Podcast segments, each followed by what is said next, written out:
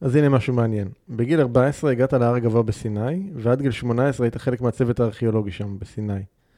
מה ילד בן 14 מחפש שם? אני לא יודע מה חיפשתי, אני יודע מה מצאתי, ובגלל שעבדנו עם הצוות הארכיאולוגי הרבה עם הבדואים של הר הגבוה, אה, ובשעות אחר הצהריים אתה מסיים לעבוד, ועם חשיכה יושבים סביב המדורה, כבר לא עושים שום דבר אחר. ביליתי הרבה מאוד שעות והרבה מאוד ערבים סביב מדורה, במעגל של אנשים שמדברים בשקט ומקשיבים. מה שחסר לנו מאוד בחברה שלנו היום. ואת זה למדתי שם. את ההקשבה? את ההקשבה. את ההקשבה השקטה, כן, הנינוחה. ו- ואני חושב שזה אחד הדברים שהכי השפיעו עליי אחר כך על כל המשך הדרך המקצועית. איך, איך הגעת לשם בכלל? עם הבית ספר, עשינו טיול מאוד מיוחד שם בהר גבוה, הכרתי את מי שאחראי על הצוות הארכיאולוגי של סיני, הבית ספר אישר לי לעשות מה שאני רוצה, הייתי חוזר לבגרויות החודש לפני, ובעצם כשאני סיימתי תיכון החזרנו את סיני, הייתי מהאחרונים שסגרו את השער. וואו. כן, מהאזרחים האחרונים שסגרו את השער. והעניין הזה של ההקשבה מלווה אותך מאז? העניין של ההקשבה מלווה אותי מאז, ובעקבות רצח רבין החלטתי לייצר מהלך אה, שישנה את החברה הישראלית. הקמתי את קבוצת גבים, והמהות היא ההקשבה. אז אנחנו מיד הולכים אה, לצלול לתוך הדבר הזה. אוקיי. מיד אחרי זה.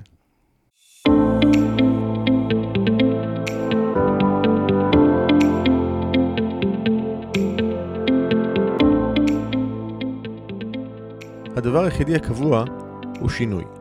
ובכל זאת, אנשים רבים חוששים ונמנעים מלעשות שינויים בחייהם. השינוי מוציא אותנו מחוץ לאזורי הנוחות ואל עבר חוסר הוודאות שלרוב מפחיד אותנו מאוד. ובכל זאת, ישנם אנשים שמוכנים להתמסר לתהליכי השינוי, ולא רק לשנות, אלא בעיקר להשתנות, ולהמציא את עצמם שוב ושוב מחדש. בפודקאסט עושים שינוי, תוכלו לשמוע את האנשים שמשחקים all in ועושים את מה שצריך, במקום את מה שנוח, כדי לחיות חיים מלאים ובעלי משמעות. בכל שיחה אנו צוללים לעומק התהליכים הפנימיים שהם עוברים, הטריגרים שמפעילים אותם, הפחדים והחששות, ההצלחות, הכישלונות, הפעולות שהם עושים וההתפתחות שהם עוברים. בכל שבוע תוכלו לשמוע את ערן שטרן ברעיונות מרתקים ומעוררי השראה עם אנשים שהפכו את השינוי לדרך חיים. לפרקים נוספים בפודקאסט תיכנסו לאתר doingchange.co.il או חפשו עושים שינוי באפליקציות הפודקאסט המובילות iTunes, ספוטיפיי, גוגל פודקאסט ואחרות.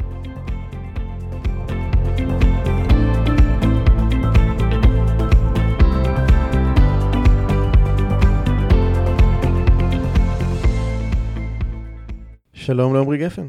שלום ערן. אהלן. אהלן. מומחה לתחומי השיתופיות, המשא ומתן, הגישור ובניית הסכמות, בעל ניסיון עשיר בליווי הנהלות בחירות ותהליכים מורכבים בין ובתוך ארגונים, בעיקר בתהליכי שינוי, ומחבר הספר עוצמת השיתופיות מ ego system ל eco system. Yep. ברוך הבא. תודה, תודה. אז אה, בדרך כלל שאלה שאני אוהב לפתוח איתה, אז, אה, אז, אז קודם כל, מי זה, מי זה עמרי? אני חושב שהיה פעם איזשהו כנס שהיה צריך לכתוב אה, מילה, או שתי מילים, וכתבתי משפיע חברתי. אוקיי. אני חושב שהדבר שמניע אותי הוא השפעה, כשבעצם לאורך השנים אה, זכיתי לדייק את הייעוד שלי, ז- זכיתי לחיות את הייעוד שלי, שזה דבר מדהים. שמה הוא? הייעוד מוגדר בצורה מאוד מאוד פשוטה, אה, במשוואה, בשלושה משפטים. העולם יכול וצריך להיות מקום טוב יותר לנו ולילדים שלנו. הדרך, אה, כדי שזה יקרה בצורה הנכונה והמדויקת ביותר, לאור אתגרי התקופה הנוכחית והעתיד, זה אך ורק על ידי יותר שיתופי פעולה ושותפויות בין, בתוך ארגונים, קהילות, מגזרים ומדינות וכך הלאה. אה, לי יש את היכולת אה, ואת האחריות לעשות את הטרנספורמציה למנהיגים. והעיקר האימפקט שלי זה על המנהלים בכירים ועל מנהיגים בכל הסקטורים. גם הממשלתי, ביטחוני, גם הציבורי בכלל, גם העסקי וגם המלכ"רי, גם החברה האזרחית, וגם ביניהם. ו- וזה הייעוד, זה בצורה מאוד מאוד ברורה. הוא היום מתהדק קצת יותר, עוד לא מצאתי את הדרך, אבל מתהדק קצת יותר גם להשפעה בזירה הפוליטית והתקשורתית. אני עוד לא יודע בדיוק איך, אבל ברור לי שאני צריך ללכת לשם, כי יש שם אה, משמעות מאוד מאוד גדולה. וגם הנושא של אמון. שני העשורים הקרובים, זה, אני מגדיר את זה כעידן השיתופיות והאמון. אה, זה קריטי, נעמיק בזה בהמשך, אבל התפקיד שלי להוביל שם את ה... לחולל את השינוי. זה בוא- נשמע יומרני, אני מתנצל. אז אולי, אולי ככה נרד רגע טיפה לעומק של זה, זאת אומרת, כשאתה אומר שיתופיות, למה אתה בעצם מתכוון? שיתופיות אה, זה בכל רמה. יש רמה של שיתוף מידע, שהיא הולכת ונהיית יותר ויותר שכיחה, בעיקר גם לדורות הצעירים. בהרבה מאוד תחומים יש רמה של שיתוף פעולה של ה-corporation, שזה בעצם, הרמה הראשונה מוגדרת coordination, הרמה השנייה corporation, שזה בעצם אה, שיתוף בפעילות, והרמה של collaboration, שזה שיתופיות או שילוביות בארגונים מסוימים. וזה כבר דורש מאיתנו משהו הרבה יותר עמוק בתרבות ארגונית ובתהליכי עבודה ארוכי טווח. אה, זה לא משנה באיזה רמה, זה, זה משנה אם אנחנו מזהים את הערך אה, ויודעים להיכנס ולנהל את זה בצורה נכונה. כולם מאמינים בזה רמה, ברמת ההצהרה, זה הזוי. אתה מכיר את העולם הארגוני מעולה. Okay. כן. אין מנהל, בטח לא מנכ"לים, שלא מצהירים על זה. וכל... זה נמצא בסיסמאות, בוויז'נים, בכל הדברים האלה, בערכים, כן. אבל... לגמרי, בכל מקום הערכים והחזון והכל. היישום מאוד מאוד מורכב ומאתגר וקשה. אבל הוא קריטי, הוא, הוא מחובר לביזנס, הוא מחובר להכל. תן, רק אולי איזושהי דוגמה לאיך זה בא לידי ביטוי באיזשהו, באיזשהו סקטור, מימד, ואז כאילו יותר יהיה קל לאנשים ככה להבין ולהתחבר איך זה בא... תראה, בתוך ארגונים, הנה, הבוקר אני בא מארגון מאוד גדול ומוכר בישראל, שאמר, זה לא עובד לנו מספיק טוב, לא בתוך החטיבות העסקיות, לא בין החטיבות בינן לבין עצמם, וגם החוצה וגם למטה התפעולי. מה, מה לא עובד, התקשורת? לא עובד, הם, הם מגדירים את זה בצורה מאוד ברורה כשיתופיות. הם, ארגונים מדברים על ממשקים. אוקיי, אז הם אומרים, אנחנו יודעים שיש לנו אחד הפערים הכי גדולים, ומנכ"ל שנכנס אמר, זאת המשימה המרכזית, לשפר את הממשקים, כדי שהביזנס uh, ישתפר. כולם מבינים היום שהדברים האלה קשורים ישירות לביזנס ול, ולתוצאות. אז איך נכנסים לתוך תהליך עבודה כזה? איך מייצרים שפה משותפת? איך מייצרים פתרון לאותם ממשקים ממוקדים שהם באמת נמצאים באיזשהו מדרון חלקלק או מדרון שלילי? אה, איך אתה מייצר ומטמיע תהליכי עבודה, שגרות ניהול, מודלים, מדידה, אוקיי? אפילו, אתה מכיר את העולם העסקי מצוין, אפילו הנושא של ה-compensation, של תגמול, שמנהל מתוגמל לא רק על היחידה שלו, אלא גם על הסיוע שלו ליחידות מקבילות ודברים מהסוג הזה. אחר כך אתה מדבר על בין ארגונים. תסתכל, עברנו שנה לא פשוטה של קורונה, כבר כולם שוכחים, הזיכרון קצר. כן. יש מי שבונה על זה, אבל הכישלון הגדול עד החיסונים, הוא לא היה רק בזירה הפוליטית. והאינטרסים של הפוליטיקאים. בעיניי, הכישלון, אני נזהר מלהגיד כישלון גדול, אבל האתגר הגדול שלא טופל בצורה נכונה, זה הממשקים בין משרדי הממשלה. הם לא יודעים לעבוד ביחד, לא הייתה את התשתית, ולכן גם לא יודעים לטפל בדברים האלה בצורה נכונה. כל משרד עבד עם האג'נדה שלו, עם הכיוון שלו, נאבקו מי יותר חזק למי שיותר גדול, וככה זה התנהל. אה, דיברת פה חלק, חלק מהדבר הזה, שזה גם הרבה, הרבה עניין של אמון. אמ, אם רגע ניקח את הדוגמה הזאת, אני חושב שיש פה גם, לא רק בין משרדי ממשלה, אני חושב שגם מול הציבור אה, היה פה בעיניי כישלון מאוד מאוד גדול. זאת אומרת, אם אתה מסתכל רגע על, על ההתנגדות הגדולה שיש אצל המון אנשים לחיסונים למשל, לדעתי זה תולדה של הדבר הזה, זאת אומרת, זה בגלל אובדן אמון מאוד מאוד גדול. חד וחלק. כך אבא ואימא שבבית לא יודעים לנהל ביניהם את המרחב השיתופי.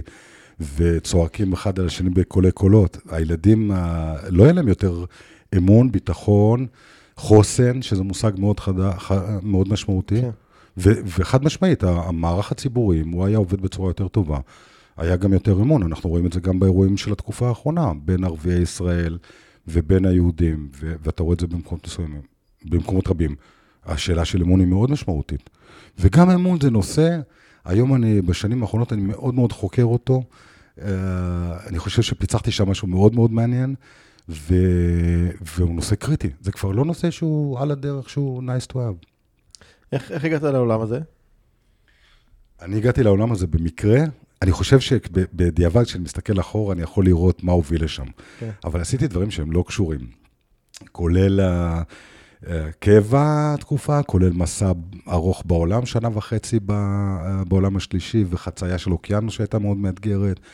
אה, אחר כך למדתי נגרות, ותואר ראשון מזרחנות, תואר שני... נגרות? נגרות, כן. חזרתי לארץ, גיל 25, לא רציתי ללכת לאקדמיה, כי לא ידעתי מה אני רוצה ללמוד, והדליק אותי, יש לי ידיים בסדר, ושנה למדתי נגרות, ועבדתי כשיפוצניק. ואתה יודע, אתה ברצפת הייצור, זה מדהים. נדמה לי שאריסטו גם אמר איזה משהו מדליק על המקצוע הזה, אבל... שמה? ש... אני לא זוכר בדיוק, אז אני לא רוצה סתם לצטט, אבל שזה מקצוע מאוד משמעותי. יש שם איזה משהו של המגע, של כן, היצירה. כן. Uh, ו, וגם הלימודי מזרחנות היו מאוד משמעותיים, וגם ניהול, ועל הדרך, אני חושב שאחד הדברים שהכי השפיעו עליי זה גם עבודה בשיטת גרינברג, שזו שיטה של טרנספורמציה דרך מגע, וויפאסנה, לא מעט שעשיתי באותם שנים, שזה מאוד השפיע עליי, ואומנות לחימה ודברים מהסוג הזה. אמ, מה שהיה נורא מעניין, זה מדהים לראות את ה... אתה מכיר את המונח serendipity? כן. מן הסתם, כן. בוא תסביר אותו לטובת מי שלא מכיר. serendip... אני, אני לפני איזה שנתיים ביקשו ממני לעשות הרצאת TEDx לבני נוער. ו... אה, ושאלו אותי, ביקשו שאני אדבר על המסע שלי כמשפיע חברתי. ואמרתי להם, אני חושב שבסוף יש שני וקטורים שהם לכאורה מנוגדים, אבל החוכמה לשלב אותם. אחד, באמת להגדיר את הייעוד. אני זכיתי מגיל ה-30 בערך לזה שהייעוד שלי יהיה, מגיל 33 בעצם, לזה שהייעוד שלי יהיה מאוד מאוד מדויק, מאוד בהיר, וזה מניע אותי כל יום וכל לילה, 24 שעות כבר הרבה מאוד שנים. באיזה צורה, נגיד, איך, איך אתה מרגיש שזה מניע, או, או נגיד בפרקטיקה של היום-יום, איך זה משפיע, אני... איך, איך זה משפיע עליך, כאילו, הידיעה של הייעוד שלך? זה נותן לך עוצמה בלתי רגילה. אני הייתי אמור מזמן זמן להתעייף בעשייה אוקיי. אינסופית, זה באמת 24-7. Uh, עד לפני שנה ורבע, אני אספר אחר כך על, על התהליך העסקי שעשיתי, אבל כשמנכלתי והובלתי את החברה שהקמתי, שהייתה מאוד אה, גדולה ומשפיעה, אתה קם ואתה קם עם אנרגיה, אתה מתעורר בבוקר, מלא רעיונות, אנרגיות, אתה יוצר כל הזמן ואתה משפיע. כשאתה מרגיש גם את האימפקט, אתה יודע שאתה במקום המדויק. כן. עכשיו, מה שמדהים בהגדרה של ייעוד, שזה תמיד, לא, אתה לא עסוק בעצמך, זה תמיד עבור העולם. זה כן. השפעה והשפעה והשפעה, ואת ההשפעה הזאת אני ידעתי גם, זכיתי לחוות ביום-יום, ראינו את הדברים קורים בשטח.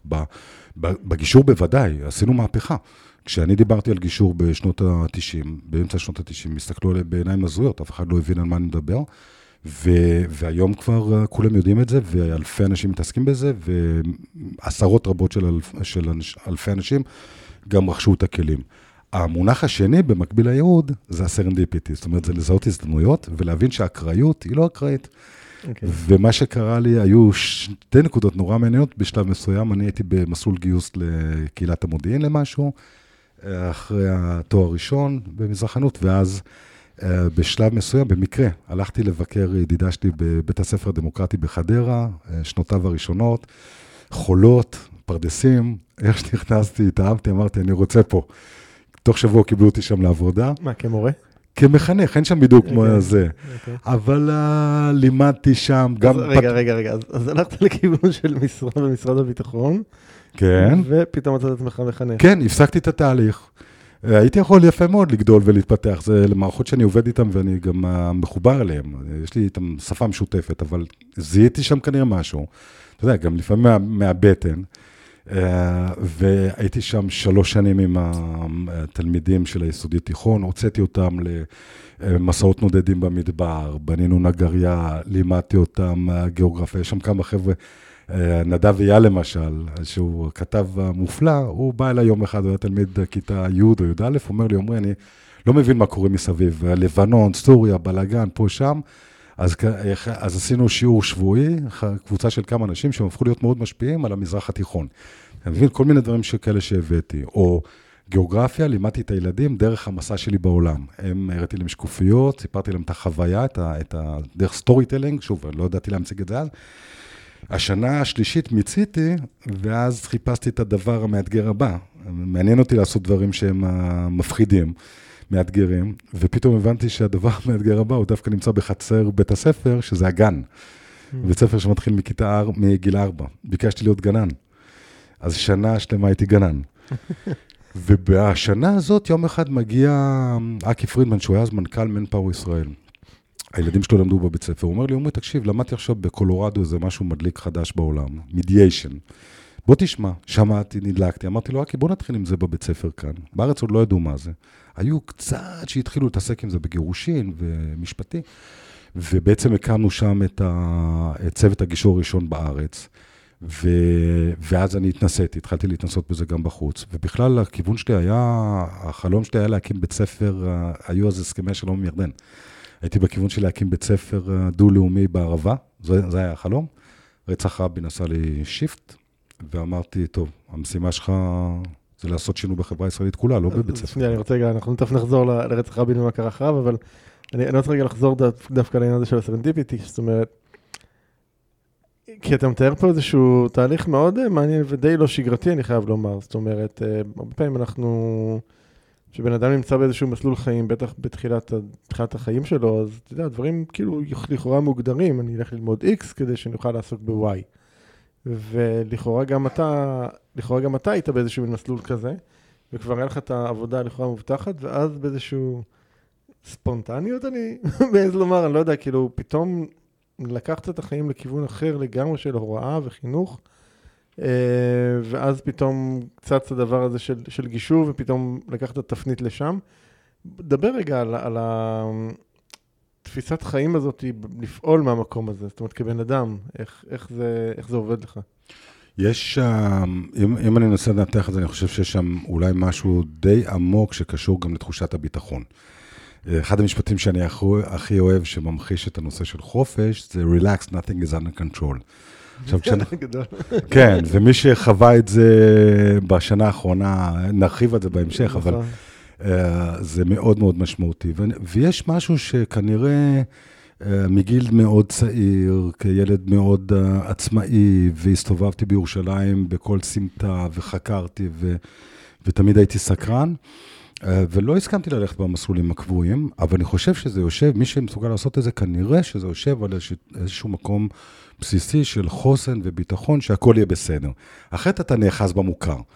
אני, אני עכשיו במסע הזה מול הילדים שלי, שהגדולה סיימה צבא והיא בונה את עצמה, והקטן במכינה ולקראת צבא, והם בתוך השיח הזה, איך היא מאוד עסוקה באיך היא בונה את החיים. ואני כל הזמן מנסה לשחרר אותה מהאחזות בזה שתואר אקדמי זה מאסט, ולדעת בדיוק מה קורה עוד עשר שנים זה מאסט. להפך, החיים, בעיקר בדור הזה, מאוד מאוד נכון. דינמיים, זה מדהים. ודווקא מי ש... ו... ואני חושב שגם דברים שעשיתי אחר כך, אני הרבה בים. הים, הים מאוד ממחיש את הדבר הזה. אתה יוצא לים, לפעמים אתה יודע בדיוק, אבל לפעמים אתה נקלע לתוך מצבים שאתה לא יודע, ואיך אתה מתנהל שם, מה קורה שם. זה, זה מאוד מאוד מעניין. אמ-, אמרת כאן את המשפט הזה של לא להיאחז בשום דבר. זאת אומרת, אה, אני חושב שזה משהו שהוא מאוד קשה לנו כבני אדם, כי אה, אנחנו נאחזים בכל מיני דברים שבאמת נותנים לנו תחושת ביטחון או תחושת ודאות. וזה ממקום של פחד. כן, ברור, שהיא לא באמת קיימת, זאת אומרת, כי אתה יודע, הספר השני שלי נקרא להתעורר, יצא לפני אה, כמעט חמש שנים, והוא מדבר על זה שיש איזשהו וירוס מחשבתי. שרוב האנשים חושבים שמקום העבודה נותן להם את הביטחון הכלכלי שלהם. והרבה מאוד אנשים, דורות, נאחזו בדבר הזה, והגיע עכשיו הקורונה, ודי הוכיחה שאין דבר כזה ביטחון תעסוקתי יותר. ועדיין, עדיין אנשים נאחזים בכל מיני מבנים חיצוניים, שלכאורה מעניקים להם איזושהי תחושת ודאות וביטחון. תראה, אני חושב שמה שאתה עושה, למשל, זה לתת השראה לזה שאולי אפשר להסתכל על זה אחרת. נכון. אה, מה שהאחריות שלנו כהורים, זה לגדל את הילדים שלנו עם האופציה האחרת. לא להנכיח את התפיסה של העולם הישן, שחייבים לדעת. וזה, בעיניי זה חלק מהשינויים שהעולם עובר.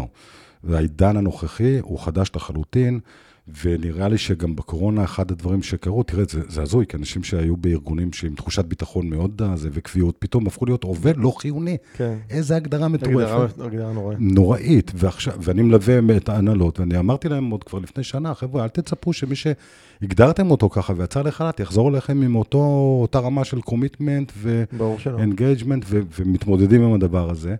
ומה שאתה רואה מאוד יפה היום, שהרבה מאוד אנשים מחפשים להיות פרילנסרים, להיות עצמאים. החבר'ה הצעירים ירד להם הסימון, וגם חבר'ה כן, מבוגרים יותר. נכון. אז התהליכים קורים. המקום שלנו, הבעיה המרכזית היא מערכת החינוך. מערכת החינוך מורכבת uh, מאנשים שלא בהכרח עברו את הטרנספורמציה הזאת, והמערכת משצרת את החברה ואת הנורמות ואת התרבות, והיא בסוף עושה נזק. מערכת, מערכת החינוך צריכה לעשות כמה שפחות נזק, והיא לא מבינה את זה עדיין. אני מאוד מקווה, אני מאוד קיוויתי שהקורונה גם תטלטל את המערכת הזאת, נראה לי לא, שהדרך לא, עוד מאוד מאוד לא, ארוכה. אני, תראה, חד משמעית, ערן, לא הייתי יכול לעבוד בבית ספר רגיל. אין מצב. זה שאני גדלתי בבית ספר הניסוי, שאפשר לי לעשות מה שאני רוצה, ואני לקחתי אחריות מלאה. אני בכיתה ט' אספתי את המנהל, את המחנכים שלי, את ההורים שלי, ואמרתי להם, רבותיי, תסירו אחריות. אני אחראי לכל מה שקורה לי בחיים. וזה שחרר אותם ואותי. ואותו דבר, אני רואה חבר'ה שגדלו בבית ספר, ש, שבתהליכים שליוויתי אותם. יש מאוד חזק במקום הזה את החניכה האישית, פחות את ההוראה בכיתה. והם עד היום יודעים לתת אינדיקציות למה בתהליך הזה. דרך אגב, אחת מהן, שהיא מורה בעצמה, כתבה לי לא מזמן ביום המורה משהו נורא מרגש, והיא אמרה לי, תדע לך שהדבר שהכי השפיע עליי בכל השנים שלי בבית ספר, בשיח איתך, זה כששאלת אותי למה. והשאלה למה, היא שאלה שבעצם מאפשרת לכל אחד מאיתנו להתבונן ולבחון האם הוא במקום המדויק, בייעוד. ואם אתה מגיע שם למסקנה שאתה עושה את זה בגלל הפחד, ובגלל שלזה חינכו וכילו אותך, כאילו בלקייל, ובגלל ההרגלים, ובגלל משהו שחשבת לפני שלוש שנים שהוא לא בהכרח רלוונטי היום, אז אתה פתאום נפתח למרחבים אחרים. וזאת שאלה קריטית כן. בכל תהליכי ה... שהרבה אנשים, אחד, לא שואלים אותה, אמ, כי הם לא, אולי לא חושבים על לשאול אותה, ושתיים, גם אם כן, אה, זו שאלה שנורא מפחיד לשאול אותה. בדיוק. נורא מפחיד לשאול אותה, כי אתה עלול לגלות כל מיני נכון. דברים שאתה לא בטוח שאתה נכון. רוצה לגלות, שהם יזיזו, יגרמו לך להגיד, אוקיי, אז אולי המקום שאני נמצא בו זה לא המקום הנכון עבורי. אה, לא משנה אם זה עבודה, אם זה מערכת יחסים או מה שזה לא יהיה, אולי זה לא הדבר שאני צריך לעשות. אה, זה מפחיד לשאול שאלה, שאלות כאלה. כן, אבל שוב אנחנו חוזרים לתמה של הפחד, לעניין של פחד. ובפחד צריך לטפל, כי פחד בעיניי גורם לנו להחלטות הכי שגויות, נכון. גורם לנו לעיכוב בהתפתחות, אה, וזה חלק מהעניין הזה של גם הסרנדיפיטי, להבין שיש לך פה משהו שהוא אפשרי, ו- ולנסות ו- ו- ולהעז במקום הזה, לא כסיסמאות. זה סוג של, לא יודע איך להגדיר את זה, תובנה, מערכת שרירים. תראה, זה מתחבר מאוד גם לנושא של אמון, שאני מתעסק בנושא של אמון בין אנשים, בין ארגונים ובין מערכות, אבל אמון מדברים עליו גם באמון הפנימי. אמון מתחיל מכמה אמון יש לי בעצמי, ויש מלא מלא מלא הגדרות לאמון. אתה מכיר את זה גם ממנהיגות. כשמשהו לא מוגדר, כשמשהו מוגדר באלף וריאציות שונות, אז סימן שיש שם בעיה, שהוא לא מוגדר טוב. אותו דבר אמון. ההגדרה שאני הכי אוהב, ואותה אני מנכיח גם בשטח, שאמון זה מערכת היחסים שלך עם הלא נודע. Mm. תחשוב איזו הגדרה מדהימה הזאת. מערכת היחסים שלי עם הלא נודע. עכשיו, אם יש לי מערכת יחסים מורכבת עם הלא נודע, אז אני לא אעז, ואני לא אעז הזדמנויות, ואני אהיה בתוך מסלול, ואני גם לא אהיה מאושר, אני בוודאי לא אחיה את הייעוד שלי. ומערכת יחסים טובה עם הלא נודע, זה היציאה הזאת לים. לא לצאת אהבל למסע שאתה יודע שאתה תפגוש אה, בופור שבע, בופור שבע זה מצב שלא יוצאים לים. אה, אבל אם הגיע פתאום בופור שבע, אחרי כמה ימים שכבר אין לך ברירה ואתה באיזשהו מקום, אז, אז תסתדר, תתמודד. אה, ותתמודד ברוגע, אז, אז כאילו, שם. העניין הזה זה באמת לא... כאילו, מישהו יכול לשמוע את זה ולהגיד, טוב, הלכתי עם הלא נודע, זה כאילו לפעול בחוסר אחריות, אז זה לא זה. לא. לא. זה לא זה, אבל כן להיות במקום שאתה מספיק, כאילו, יש לך אמון בעצמך, שאני אדע להתמודד עם מה שפוגש אותי. בדיוק, וזה דורש לפתח את מערכת השרירים הזאת, את, ה, את, ה, את ההבנה הזאת. ויש מלא כלים גם בכדי לעשות את זה. אתה יודע, אני מאוד מאוד מתחבר לזה. יש, אה, בחוויה האישית שלי, לפני אה, קצת יותר משנתיים חליתי בסרטן. באבחון הראש, הראשוני שעשו לי היה, הייתה, הייתה, שם, הייתה שם איזושהי בעיה, אבל לפני שידענו שיש בעיה, אז בעצם אה, המסלול הטיפולי שהתוו לי היה לעבור כימותרפיה.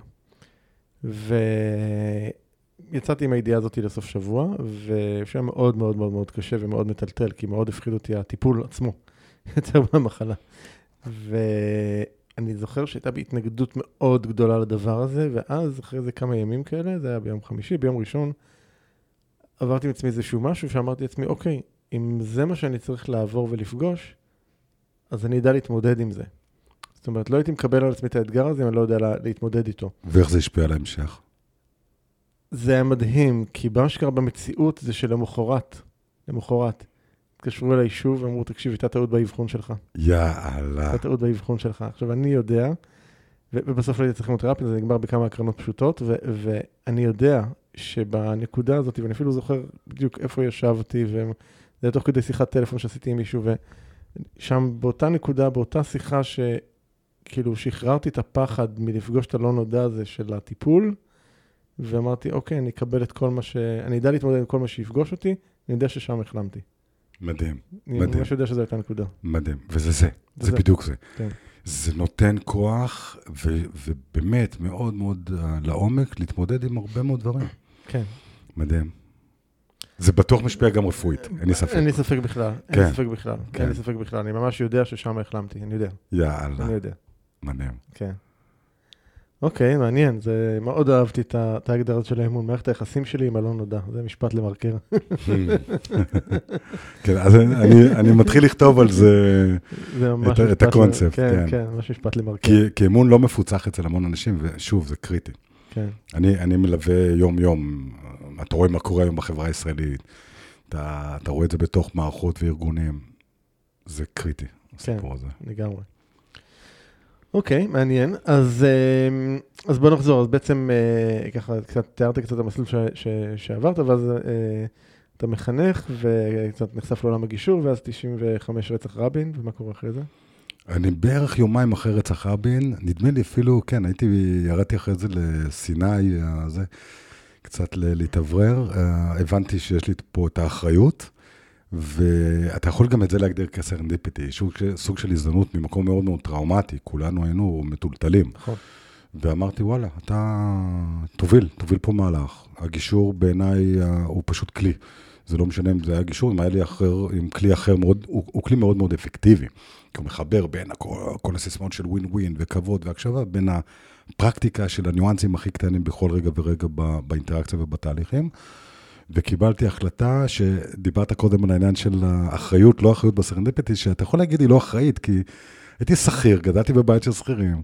הלכתי לאיזה רואה חשבון שחיברו אותי, הוא הקשיב לי שעה, דודי, ואמר לי, תקשיב, נשמע מעניין, יכול להיות שיהיה פוטנציאל, אבל אתה מקדים את הזמן שלך, יהיה לך מאוד מאוד קשה להרים את זה. אמרתי לו, בוא, ת, תלווה אותי בדרך, תלמד אותי, תסביר לי מה זה מע"מ, מס הכנסה, ביטוח לאומי. פתחתי תיק אה, עוסק מורשה בהתחלה, וזו באמת הפכה להיות החברה המובילה, המובילה בארץ. אחר כך היה טרנד מאוד גדול של הרבה מאוד גופים וחברות. אמ, ו, וכן, יש שם, זה מעניין, כי מה ששאלת על אחריות עורר בי מחשבה.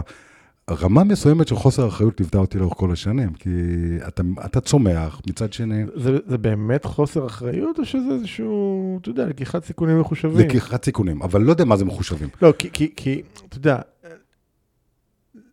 לא לקחת אחריות, אני מתרגם את זה, זה, זה להגיד, אוקיי, אני אעשה משהו ולא אכפת לי מה יהיו התוצאות, ולא לא לוקח אחריות עליהן. אה, לא. אז לא. זה, זה לא כזה. נכון, אבל, אבל להרים עסק, ועסק חברתי, והחלטתי, התלבטתי אם, אם זה יהיה מלכ"ר, אם זאת תהיה עמותה או עסק, ואני אמרתי, לא, אני רוצה להוכיח שאפשר להתפרנס ולהרוויח יפה גם מה, מההשפעה החברתית. והתחלנו בכלל בבתי ספר ובמערכות קהילתיות, ולאט לאט זה התפתח גם למערכות העסקיות. אמ, אז, אז למדתי את הכל, אבל יש משהו שהוא כמעט חסר אחריות, לא יודע, שוב, לא יודע אם חוסר אחריות, אבל אתה שנים, הולך לישון עם מינוס, ואתה אומר לעצמך, מספר את הסיפור שיהיה בסדר, והשנה הבאה כבר תהיה יותר טובה, ויש גדילה מתמדת, באמת הפכנו לזה, רווחיות לא נוצרה שם. התגאיתי בזה שאני אחד הארגונים הראשונים במה שנקרא אחר כך המגזר הרביעי, שזה בעצם גופים אה, עסקיים למטרות חברתיות עם שתי רגליים, רגל של הרווחיות ורגל של ההשפעה החברתית.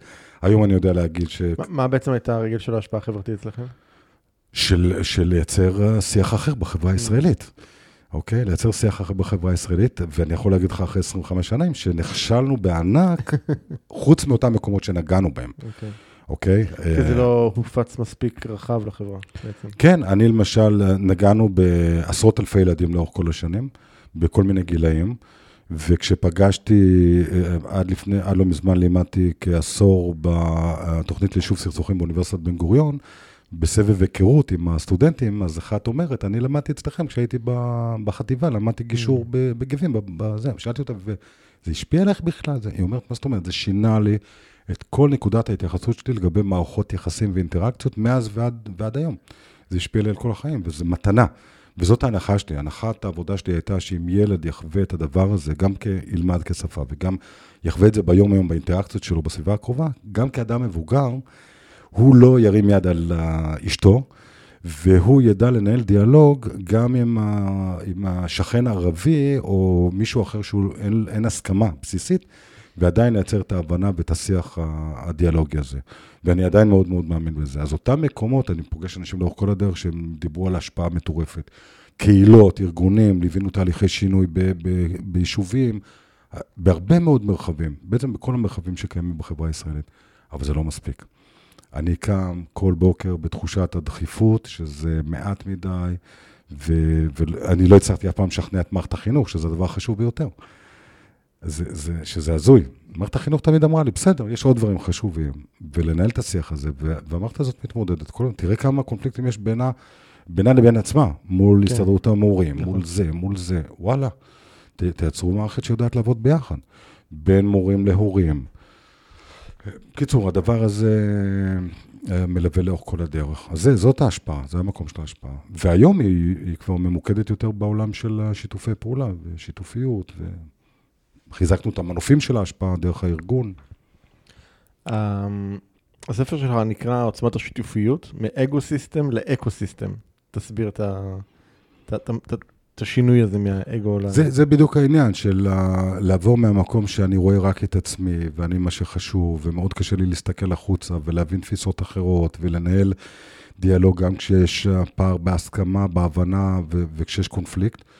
אה, להבנה שאנחנו חייבים לטפל בדברים ביחד, חייבים לקחת אחריות משותפת, אוקיי? אם זה, אה, דיברנו רגע על הזירה החינוכית, אבל כל מקום שתיגע בו, גם מערכת הבריאות וגם הזירה הלוקאלית, אוקיי? אתה ביישוב מסוים ויש מועצה מסוימת ויש אה, תחומים כאלה ואחרים בארץ ובעולם. ושוב, אם ניקח את הקורונה כדוגמה מעניינת, אתה יכולת לראות איך כל מדינה מתכנסת לתוך עצמה. אפילו האיחוד האירופי כשל בעבודה המשותפת. ומי שכן שיתף פעולה מאוד יפה זה מערכת הבריאות בכל העולם. בסדר? אבל uh, הדרך היחידה להתמודד עם הסוגיות, עם האתגרים הכי גדולים של החברה האנושית, זה רק על ידי יצירת שיתופיות ואמון ואקו-סיסטם. אם זה הגירה, אם זה עוני, אם זה פנדמיות, אם זה טרור uh, ופונדמנטליזם, uh, אם זה תזונה וחקלאות, ועוד ועוד, הרשימה מאוד ארוכה, אף גוף לא יכול להתמודד עם זה לבד. לכן כן. הדבר הזה הוא קריטי. זה, זה נראה לי, נשמע לי מאוד מאוד קשה, זאת אומרת, ה...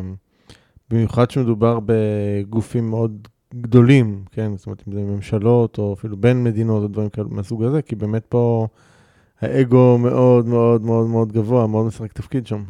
כן, אבל גם בגופים קטנים. בוא, האגו מאוד גבוה גם במשפחות וגם כן, בקהילות נכון. קטנות. אתה במושב, אתה רואה את זה גם שם. לגמרי. ואנחנו רואים את זה בכל מקום. זה, כל אחד שיטפל בסביבה הקרובה שלו, קודם כל, נעשה את השינויים שם. במקביל, גם צריך לעשות את השינויים הגדולים. אבל זה, זה מאוד מאוד קשה, יש, יש שם אתגר מאוד גדול, אבל אין ברירה, אין ברירה. אז מה, מה נגיד שאתם, מגיע, מגיעים לארגון כזה, מה, איך, איך זה נראה? מה סוג העבודה שאתם עושים שם? איך זה... תראה, זה נורא תלוי בין ארגון לארגון. אני רק אשלים משהו במסלול, כי דיברתי כן. על גבים, אבל להבין גם, ואולי זה מתחבר גם לה, להשפעה וגם לסרנדיפיטי שדיברנו בזה, בעצם לפני שנה ורבע עשינו מיזוג של, ה, של החברה שלי עם החברה הגדולה המתחרה, mm. שנקראת גומה, ובעצם היום זה קבוצת גומה גבים, מה שמייצר מכפיל כוח מאוד מאוד מאוד גדול. בכל העולמות של מערכות יחסים, כי זה גם העולם של אימון, של קואוצ'ינג, גם העולם של משא ומתן, וכמובן גישור ושיתופי פעולה. אמ, וגם הקמנו, לקחנו את מערכת החינוך והקמנו חברה לתועלת הציבור, קהלים שלובים, שהיא מטפלת בבתי ספר ובהקשר הזה, על מנת לחזק את ה impact ובאמת לייצר את המהלכים האלו. כשאנחנו מגיעים לארגון, נורא, נורא תלוי בצרכים של הארגון. אני בדרך כלל uh, מתעקש להתחיל מהנהלה הבכירה, בגלל שמרחבי העיוורון הם מתחילים שם, והנושא של מנהיגות. הם בספר... אולי גם הכי גדולים שם, לא? אה, מה? הם אולי גם המרחבי העיוורון הכי גדולים שם. הם המרחבי העיוורון הכי גדולים. את, מה שנורא נורא מעניין, שדווקא מנהלי הביניים, המנהלים הצעירים יותר, אה, מסתדרים לא רע ביניהם. והם אומרים, כשזה עולה ל-level הגבוה יותר, גם בין ארגונים, שם יש את הפוליטיקה ושם יש את האגו ושם מסתבכים. ואני באמת חושב שמנכ"ל והנהלה צריכים קודם לעשות את הטרנספורמציה שלהם בתוכם, ולאמץ את המנהיגות השיתופית ואת התפיסה הזאת, ואז להתחיל לייצר את זה. אפשר לעשות במקביל גם תהליכים שהם בוטום-אפ. אה, אין, אין איזה מתכונת אחת. אה, תראה, בספר יש פרק על פתרונות מעשיים. איזה 35 פתרונות, אבל אני אומר בהקדמה, אף פעם אל תיקחו את זה as is, אלא צריך לייצר את הפתרון הייחודי, הספציפי לארגון ואת התהליך. מה שכן, זה מתכתב עם הנושא של תרבות ארגונית כמובן, ויש איזושהי תפיסה גם ישנה, של עולם ישן, ששינוי של תרבות ארגונית לוקח המון זמן. מה רוב המנהלים היו אומרים לנו עכשיו, כמה שנים לעשות שינוי בתרבות ארגונית בארגון גדול, כן, ממוצע? הרבה. אומרים בין חמש לעשר. ואני אומר, אין, אין דבר כזה, אין כבר זמן לעשות את ה... אז איך זה קורה, איך זה קורה מהר יותר? אתה, אתה יכול לזרז את התהליך אם אתה ממקד אותו, ואם אתה משתמש גם בדיסציפלינה מאוד מאוד ברורה. אה, אז גם הכלים של השיתופיות הם הרבה יותר היום, המודל ש, שאני בניתי הוא מודל שהוא מאוד מאוד uh, מדויק, פרקטי, נותן את האבחון, אתה יכול לזהות את הפערים תוך uh, דקות בודדות אפילו, ולא צריך לעשות תהליכים אבחוניים ארוכים של יועצים ארגוניים וכל הדברים האלו. ו, ובאמת לעשות שינוי בתרבות ארגונית, זה לשים אותה על השולחן, לדבר על הדבר הזה, לדעת לתרגם את זה אה, לתהליכי עבודה ולעשייה ו- ועם בקרה, ולייצר את האימפקט הזה בתוך הארגון ובין ארגונים. ש- שזה באמת דורש הרבה מאוד הסרה של האגו. כאילו... כן, וזה דורש לעבוד בזה. מה שמנהלים נורא יפה, הם אומרים לי, תוך כדי תהליכים, הם אומרים, טוב, אנחנו מבינים שאנחנו צריכים לעבוד בזה. וזה נכון. זה לא משהו חד פעמי. זה לא משהו חד פעמי. ו... כמו כל תהליך שינוי, אגב, זה... בדיוק, נכון, נכון כאילו, כל תהליך שינוי. הרבה פעמים אנשים חושבים שהם יעשו את הפעולות XYZ, ואז הגיעו לתוצאה, וזהו, וזה נגמר, ויכולים לנוח, זה לא. ברור, אנשים הולכים לאיזה סדנה שפותחת להם את הזה, אבל אחר כך חוזרים לתבניות כן, שלהם, נכון. או איזה תהליך טיפולי או ייעוצי, זה לא מספיק, זה, זה for life, כל הזמן. כן. וכולנו יודעים את הדבר הזה. אבל כשאתה מבין את החשיבות ואתה מוכן uh, לייצר את המחויבות לתהליך הזה, ולשים גם את המשאבים, ו- ולהיכנס לתהליך שנוגע במספר ממדים, uh, ולייצר פתרונות שהם מעשיים, אז הדבר הזה עובד uh, יחסית מהר ויפה. אמ, יש מעט מאוד מקומות שלא, אבל, אבל אמ, כן, זה מאוד משמעותי. אבל שוב, זה דורש תפיסה של דיסציפלינה. אחד הדברים שאני בא ואומר, שזה לא משהו שהוא על הדרך ואפשר לעשות אותו גם תוך כדי, ו, ובוא נמציא ונ... כולנו יודעים, אתה יודע, כמו דברים של ניהול פרויקטים, מנהיגות, כולנו יודעים הכל. לא, זה, זה, זה כבר מקצוע. אני גם אומר שתוך כמה שנים זה יהיה מקצוע באוניברסיטה, שילמד, ו... ממש אה, נהפוך את זה לדיסציפלינה. בכל ארגון יהיה לך CCO, Chief Collaboration Officer. אוקיי. כן. אמ, מה עוד ככה ממלא את העשייה שלך חוץ מהעולם הזה? Uh, היום לשמחתי, מאז המיזוג של הגומן וגבים, אז אני גם קצת יותר פנוי לדברים שהם משמעותיים עבורי, שזה ים, אני, אני חותר בקיאק ימי, mm. וזה מדהים, כי זה גם המסע, דיברנו על פחד. כן. אז, אז זה היה מקום שפגשתי שוב את ה... לרגע, את הפחד, ו, ולהתנסות בעבודה המנטלית על הדבר הזה, כי נגיד, אני לא מוכשר במיוחד במרחב הזה, ומהר מאוד התהפכתי, איבדתי את היציבות. ואז, סליחה, ים, ים גלי, בכלל הרגשתי שאני מפחד. עכשיו, מה קורה לך כשאתה מפחד? אתה הופך להיות יותר סטיף, הגוף הופך, כן, הופך להיות יותר נוקשה. כן. וכשאתה יותר נוקשה... יותר. מה? אתה מתעייף בטח יותר מהר. גם, כי יש לך את הסטרס גם, בוודאי, כל הדברים האלה קורים, אבל אפילו מבחינת היציבות, כשאתה הופך להיות יותר נוקשה, אתה פחות יציב. זה mm-hmm. כאילו הפוך על הפוך, כן. אז אתה עושה עבודה מנטלית לשחרר. וזה בסוף פוגש אותך גם בניהול וגם בתהליכים בחיים. אמ, אז זה מרחב אחד, ו- וגם המרחב של אומנות לחימה שחזרתי אליו, אבל אני בעיקר, אמ, היום מה שמאוד מסכן אותי זה באמת, התחלתי לבנות איזשהו מודל של אמון, זה נקרא Managing Trust Model, MTM, שאני, השאיפה שלי להפוך אותו למשהו טכנולוגי, שאתה ואני נוכל לראות מה רמת האמון בינינו בכל רגע נתון. מה, דרך איזושהי אפליקציה? אם זה ילך, אני לא איש טכנולוגיה, אז אני צריך כן. למצוא את השותף הזה, אבל uh, אם, אם זה בקלות יכול ללכת למקום של אפליקציה, שאנחנו יכולים לבדוק בכל רגע נתון, גם לפני שנפגשנו וגם תוך כדי, אחרי הפגישה הראשונה וגם הלאה, מה רמת האמון בינינו. איך בעצם? זה צריך איזה שהם פרמטרים מאוד uh, מובהקים, לא? נכון, יצרתי פרמטרים מאוד uh, מובהקים. כמו, כמו מה למשל, איזה פרמטרים? ש... כמו למשל uh, התחושה, הפרשנות לאינטראקציה, אוקיי?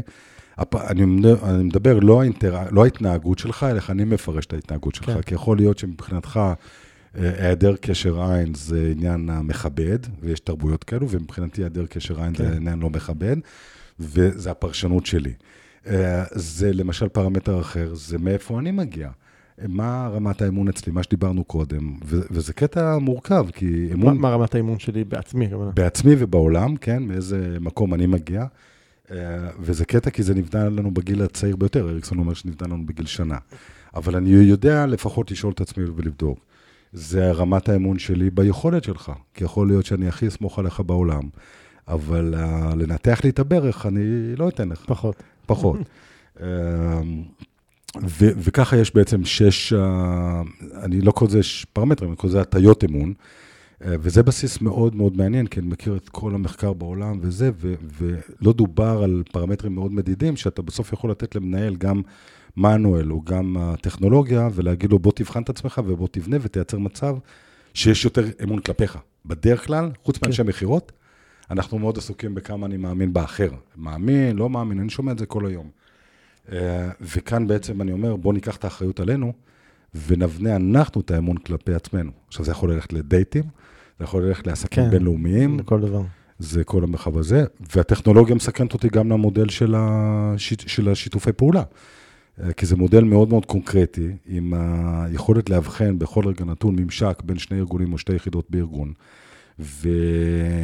ולזהות את הפערים, וגם זה יכול ללכת לטכנולוגיה. תחשוב על מנכ"ל אינטל שיושב מול הדשבורד, שיש לו את רמת הממשקים בין כל היחידות שהוא בחר לבחון את הממשקים ביניהם, אוקיי? בעיקר היחידות שהן שותפות בתהליכים פרויקטליים גדולים ומורכבים. והוא מזהה ברגע נתון שיש שם איזשהו חוסר באחד מארבעת האלמנטים של, ה, של השיתופיות, של ה-collaboration, ויודע לסמן, לטפל בדבר הזה, כי הוא מבין שאם זה לא יטופל, כמה חודשים כן, אחרי זה הפרויקט לא יצליח, הוא יתעכב. גם זה יכול ללכת לטכנולוגיה.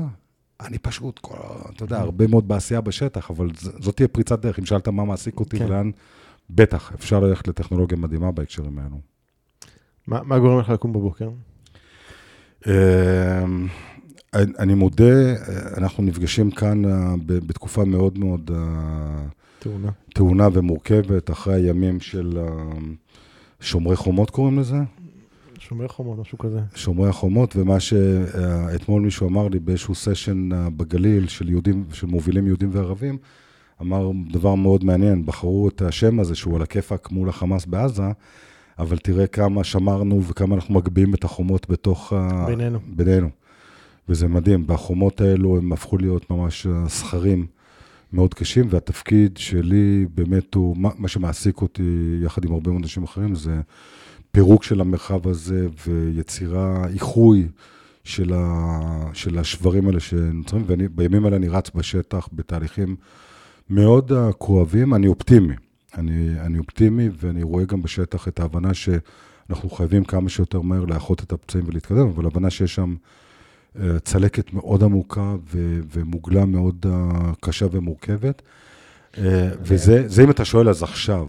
אבל מה שמעניין אותי זה לחולל את השינוי. אני אומר, עכשיו יש איזה sense of urgency, כן. שאני מאוד מקווה שכולנו נבין, גם פעם אחת שכולנו אחראים לדבר הזה, שהסיפור היום, הנרטיב הישראלי המשותף, זה, זה לחבר, ולהפסיק לפצל ולהפריד ולפלג.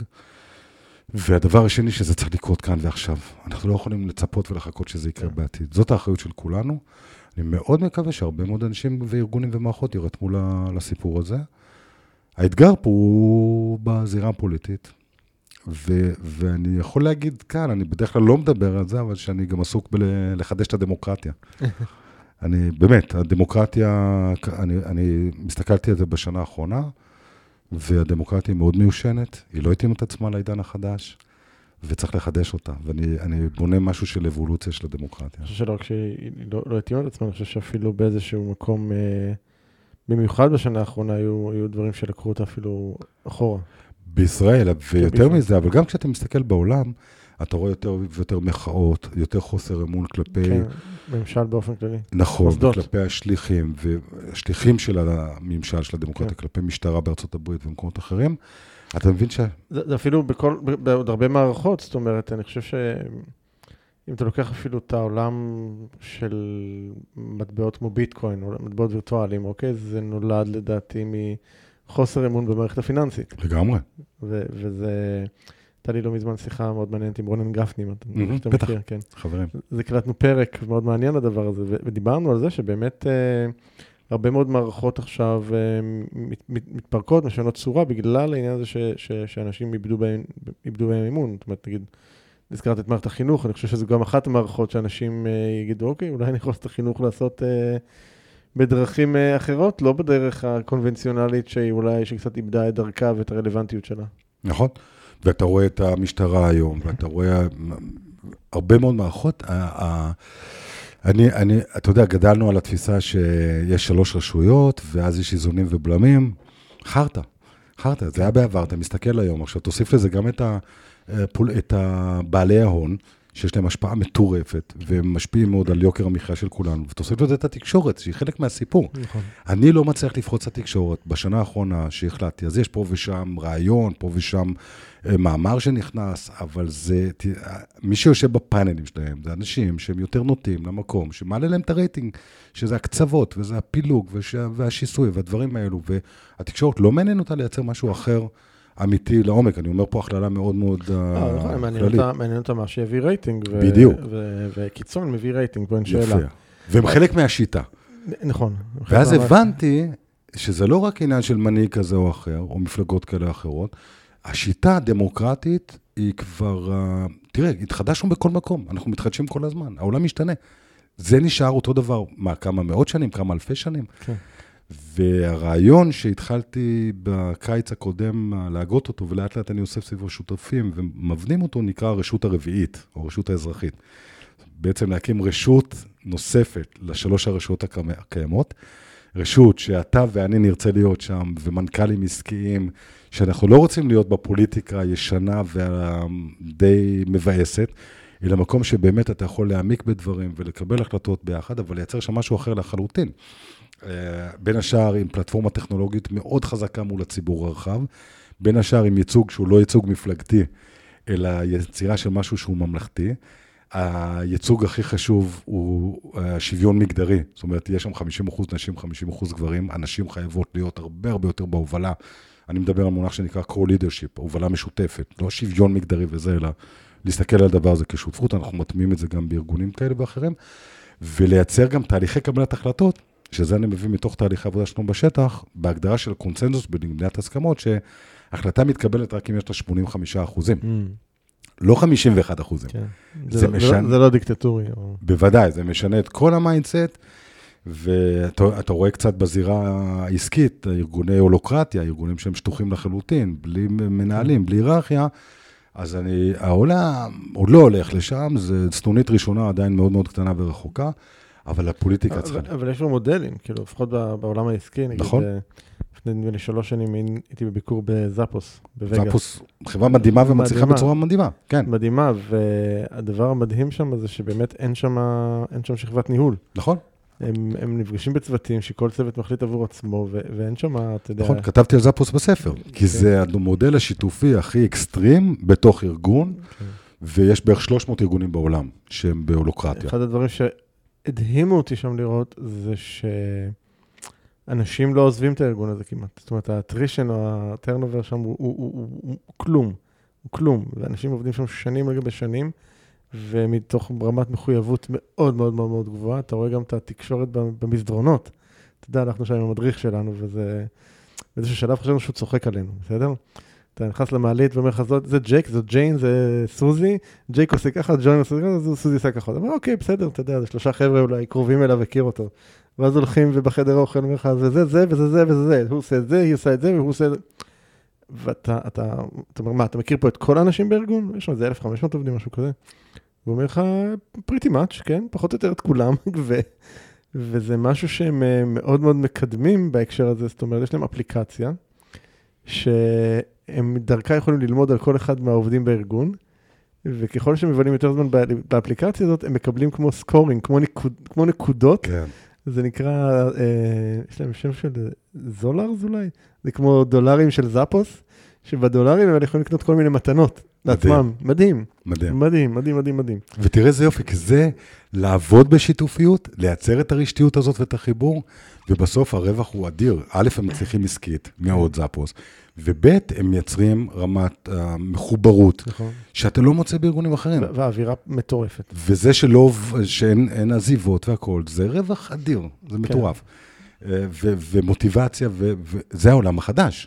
עכשיו, אתה לא חייב להגיע עד לשם, אז תייצר את הרשתיות הזאת בתוך ארגון קיים, תשנה את המבנים קצת, תשטח קצת את ההיררכיה הארגונית, וזה, אלה דברים שקורים, זה חלק ממה שאנחנו עושים ב- בלא מעט ארגונים, זה הכיוון שהעולם הולך אליו, לחלוטין.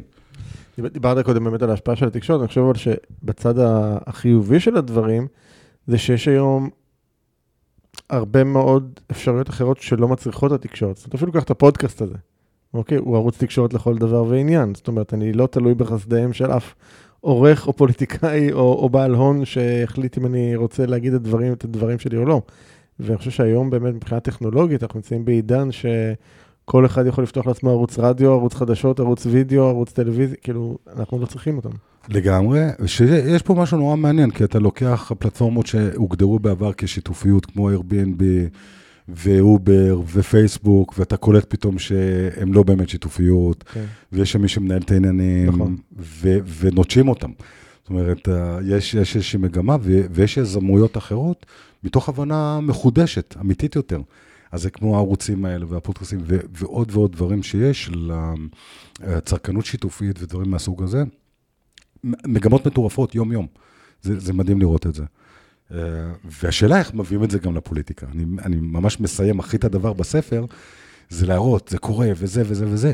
האם יש אפשרות גם שברמה שמאוד משפיעה על כולנו כאזרחים, ברמה הפוליטית, אנחנו נחולל שם את השינוי. זה סימן שאלה מאוד גדול. צריך חתיכת שינוי. כן. כי, כי, כי זה נראה לי כאילו ה... מי שיכול לעשות את השינוי הזה, הוא, הוא עם האינטרס המנוגד לעשות את השינוי הזה. לגמרי. כן. לגמרי, ותחשוב על המונח, תראה כמה זה שורשים, מפלגה. זה מלשון לפלג. לפלג, נכון. בוודאי. התפיסה שלך. את זה הם עושים די בהצלחה. מאוד. כן. אבל הנזק עבורנו, ואנחנו הולכים אחריהם.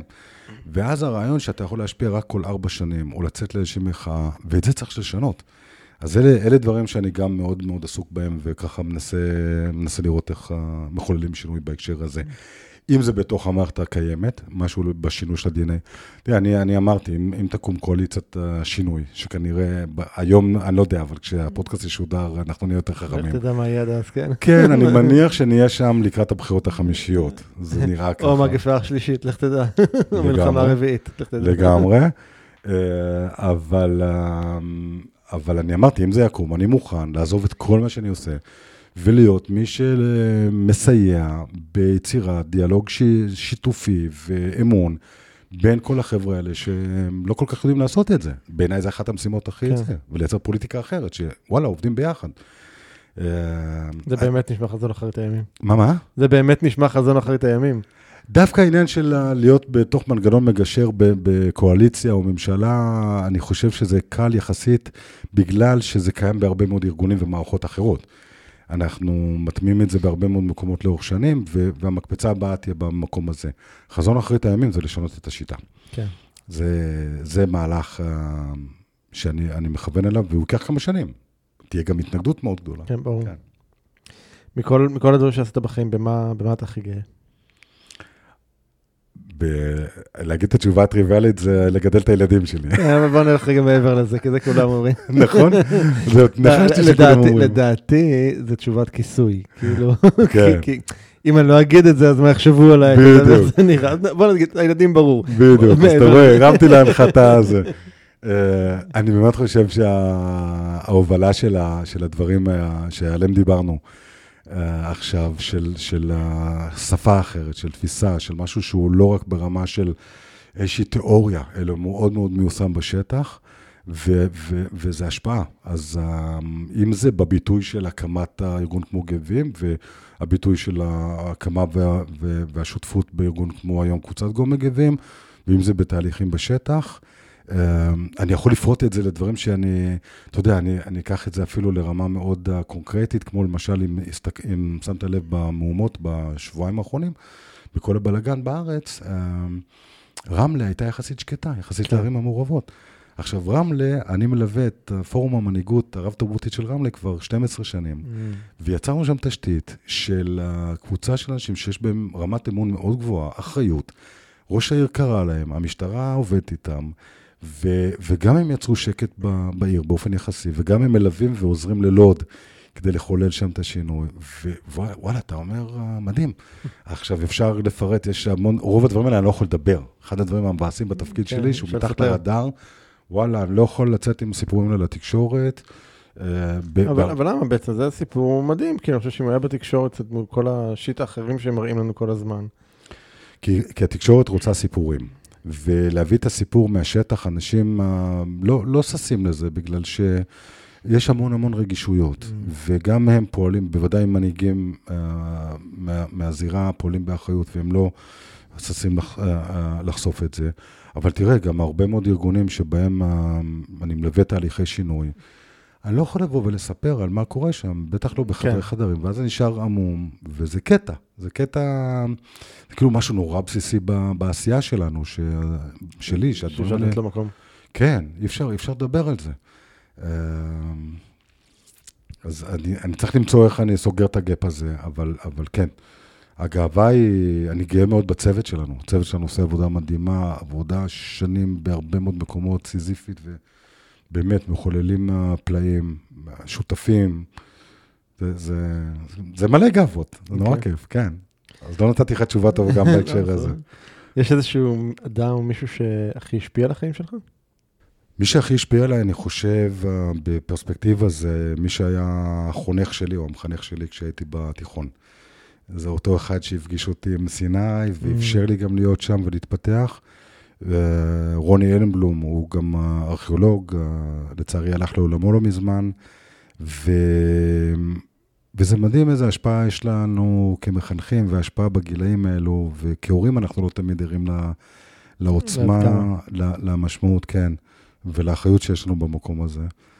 ונראה לי שבלא מעט היבטים ונקודות, כן, הוא יצר השפעה מאוד גדולה על המסלול חיים שנבנה.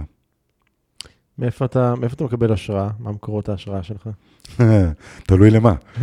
אני, נגיד, אני חוזר לים, אז פתאום נכתבים לי שירים. בחתירות שקיעה רגועות, mm. פתאום השראה לשיר שוואלה, זה באינסטגרם, אני לא שם את זה בפייסבוק, בפייסבוק יותר מקצועי. אמ, תראה, זה קטע. אני, אני, אנחנו יודעים, אתה מכיר את זה מצוין, גם מהעולם הניהולי, שהמשאב הכי נדיר למנהלים זה הזמן לחשוב בשקט. נכון.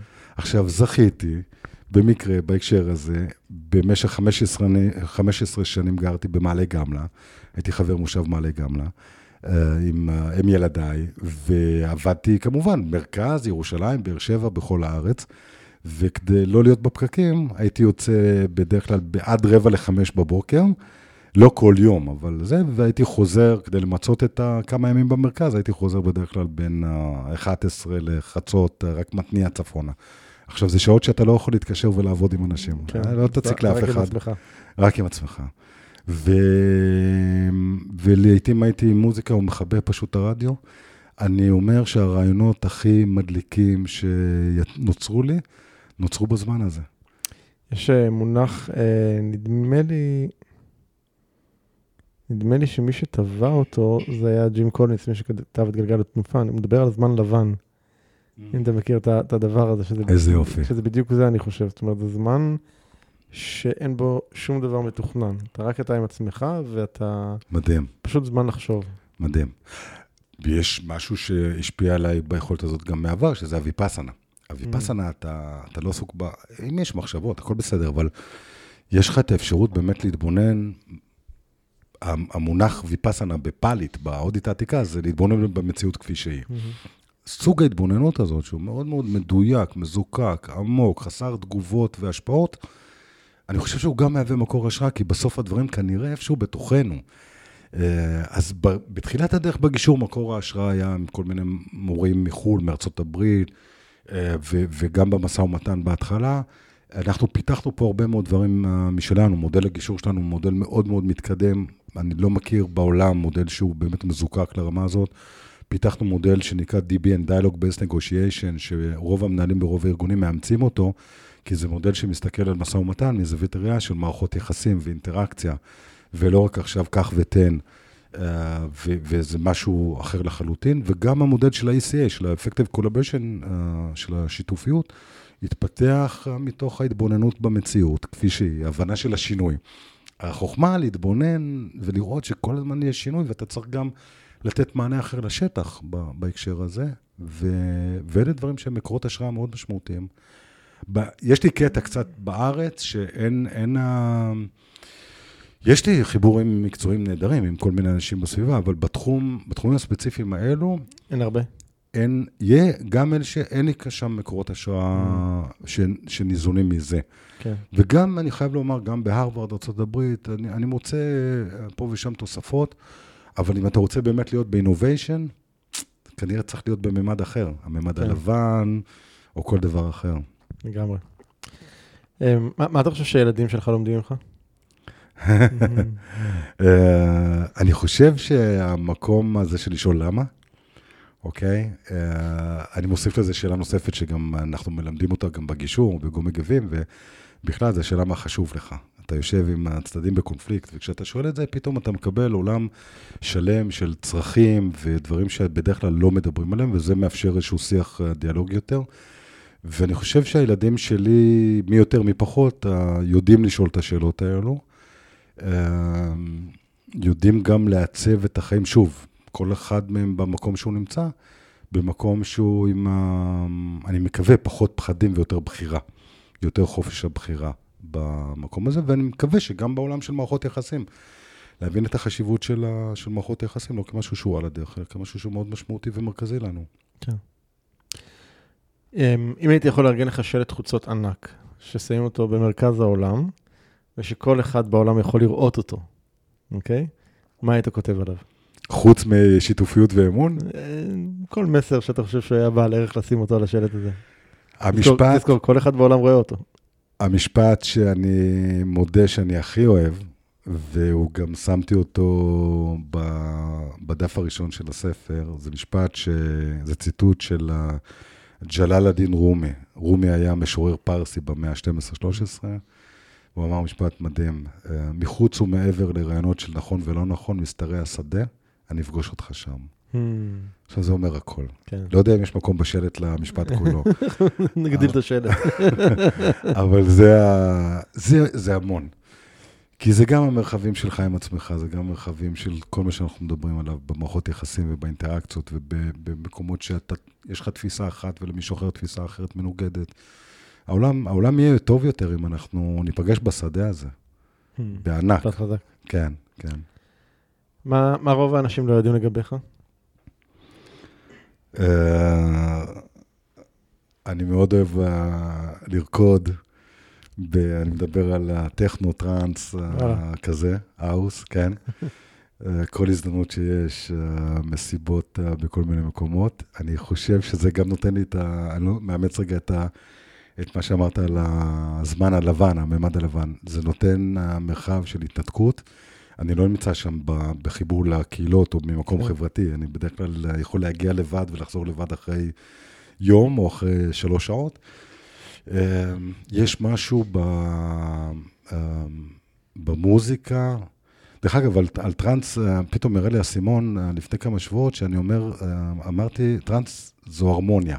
המוזיקה היא מאוד לא הרמונית, אבל הסצנה, ה vibe הוא מאוד הרמוני, כי אתה פוגש את עצמך עם אנשים שלא היית נפגש איתם, אה, וזה, אוקיי. עם, גם במנעד הגילאי, וגם בכל התצורות האפשריות. באמת, זה, זה מדהים לראות את הדבר הזה, ו, ואני מרגיש מאוד נוח במרחב הזה. אה, יש משהו ב... יש שם עוד ממד שהוא מאפשר סוג של אה, הוויה מדיטטיבית. אה, זה לא מוזיקה רגילה של שנות ה-80 ודברים מהסוג הזה, ואתה נמצא במקום ש... של ניתוק וחיבור. זה להתנתק על מנת להתחבר במקום כן. אחר. כמו שאני פוגש בדברים אחרים שאני עושה, אבל אה, את זה, אני לא חושב שמישהו, בטח לא במרחב של העבודה, אפילו השותפים הקרובים אליי יופתעו, והצוות שלי, אם הם ישמעו את זה טוב, תן עכשיו. להם לשמוע את הפודקאסט. כן, הפתעתי את עצמי בשאלה הזאת, כן. תשובה לשאלה, כן. אמ, לאן מכאן? מה מה יהיה הדבר הבא שלך? אם, אם אני באמת אפצח את היכולת שלי להשפיע בזירה הפוליטית והתקשורתית, אני עוד לא פיצחתי את זה. אם יש מישהו שמקשיב ויודע לעזור לי, אז כן, ו... ועוזרים לי. אני נעזר בלא מעט אנשים, כי אני באמת לא יודע לבד את, ה... את התשובות. אה, אני חושב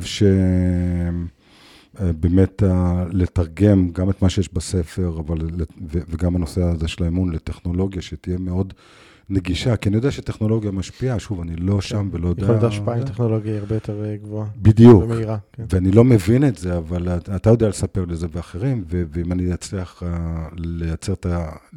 לסגור את הגאפ הזה, זה יכול להיות מדהים. אה, ווואלה, ככל שנצליח לתקן את החברה הישראלית, ואני לא בא ממקום שאני יודע משהו שאחרים לא יודעים, אבל, אבל יש פה איזושהי דרך, יש איזושהי שפה, ואנחנו חייבים כולנו, אם אני אצליח לרתום יותר ויותר כוחות ומשאבים לתהליכים האלו, ואין לנו זמן. הילדים שלך, שלי ושל כל מי שמקשיב, אנחנו הולכים לחיות פה ביחד. אה, וזה בכל הזירות. החל מה, מהכי לוקאלי ובכל הארגונים, יש עכשיו סערה בכל מקום, והיא בטח תירגע לאט לאט, אבל אי אפשר להירדם שם, ועד הזירה של מקבלי ההחלטות הבכירים ביותר. יש איזושהי שאלה שהייתי צריך לשאול ולא שאלתי? אני לא חושב, אתה שואל מדהים. אתה שואל, אתה מקשיב, נעים היה לי בכל רגע ורגע. אה, טוב. כן, ו... יש שאלה שהיית רוצה לשאול אותי? מה הדבר הבא שלך? או, שאלה טובה. אתה כבר השני ששואל את זה. אתה מרים להנחתה שם. כן, צריך כן. לחשוב על זה. אמ, לפני כמה ימים הייתה לי יום הולדת. מזל טוב. 49, תודה. וואלה. ויש לי חבר שכל שנה ביום הולדת, כבר שנים ככה, הוא מתקשר אליי, או כשאני מתקשר אליו כשזה יום הולדת שלו, והשאלה שאנחנו שואלים אחד השני זה, אז מה אתה מאחל לעצמך לשנה, לשנה הקרובה? כן. והשנה, אה, השנה שעברה זה היה אומץ. וואלה. כן, והשנה אה, יצא לי ככה בשבועיים לפני יום הולדת לחשוב, כאילו, אני יודע שהדדליין מתקרב ואני הולך לקבל את השאלה הזאת בטלפון, מה אני עונה. וחשבתי על זה הרבה הרבה הרבה הרבה הרבה, ובסוף, כאילו, מה שהתגבש אה, מבחינתי זה שהשנה הקרובה היא שנה של יצירה. של משהו חדש. עוד mm. אין לו צורה או פנים שאני יודע להגיד לך, זה יהיה כזה או אחרת, אבל... באיזה מרחב של השפעה? זה מן הסתם יבוא לידי ביטוי במרחב העסקי שלי, אה, אבל אה, תראה, העולמות שלי זה, זה, זה שינוי וטרנספורמציה, זה, זה העולמות, אז זה יהיה מן הסתם איפשהו בעולמות האלה, אני מניח. אבל אני מאוד פתוח, אתה יודע, שינוי וטרנספורמציה אפשר לעשות בהמון צורות ובהמון דרכים. אז אני עוד uh, כרגע uh, מאוד uh, מאמץ את, את ההגדרה שלך של המערכת יחסים הלא נודע גם לגבי הדבר הזה. כן. של לראות... לראות באמת מה, מה, מה, מה העצוץ, מה... מה יש לך גם אתגר עם הנושא תחת הכותרת של שינוי וטרנספורמציה, יש שם המון המון המון התעסקות, וחלקה גם שרלטנית, חלקה כן. גם מאוד מפספסת. זה הופך להיות קצת נכון. טרנד שאז לזקק בצורה מדויקת את הדברים, אז, אז האתגר פה הופך להיות יותר, אה, יותר, אה, יותר משמעותי.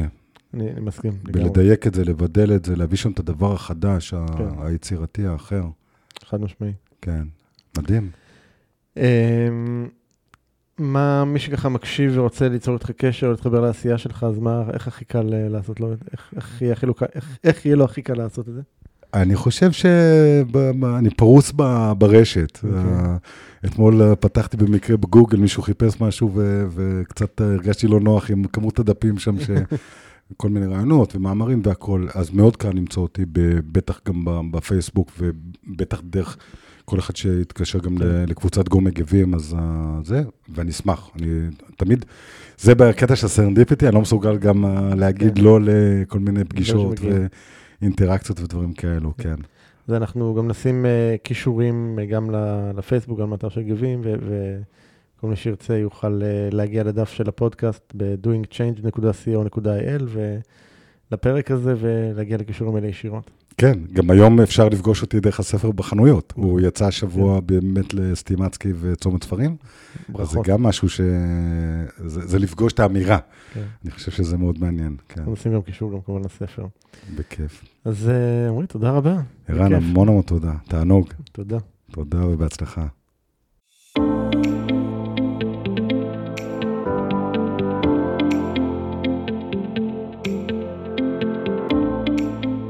זהו, עד כאן לפרק של היום. אם אהבתם את הפרק, אל תשכחו לדרג את הפודקאסט ב iTunes, Spotify, Google Podcast, SoundCloud, YouTube או בכל פלטפורמה אחרת שדרכה אתם מאזינים לנו כרגע. תוכלו למצוא אותו באתר הפודקאסט doingchange.co.il את כל הכישורים הרלוונטיים לפרק הזה. שם גם תוכלו להירשם לפודקאסט ואנו נשלח לכם תזכורת בכל פעם שאנחנו מעלים פרק חדש. נרשמים באתר doingchange.co.il אני מזמין אתכם לכתוב לי תגובות, מה אהבתם, את מי תרצו לשמוע בפרקים הבאים, או כל הערה והערה אחרת שיש לכם. אתם מוזמנים לשלוח לי ישירות למייל, feedback at ערנסטרן.co.il או בפייסבוק שלי, facebook.com/ערנפנפייג'. אם אהבתם את הפרק הזה, אל תשאירו את כל הטוב הזה רק לעצמכם. בטוח שיש לכם חברים שרוצים גם הם לעבור שינוי. שתפו אותם ושילחו להם את הפרק. ומילה אחרונה, אבל חשובה. אם קיבלתם השראה מהפודקאסט ואתם מרגישים את השינוי בוער בכם, אם החלטתם שאתם רוצים שינוי ואתם מוכנים לעשות את מה שצריך ולא את מה שנוח כדי ליצור את השינוי הזה בחיים שלכם, אני מזמין אתכם לתאם איתנו שיחת בהירות, ללא עלות וללא התחייבות. בשיחה הזו נעזור לכם להתמקד ולהבין כיצד לקדם את השינוי בחייכם. לתיאום השיחה ייכנסו לאתר ערנסטרן.co.il/doing-change ושוב, ערנסטרן.co.il/doing-change. אני ערן שטרן, שמח שהאזנתם ונשתמע בפרק הבא.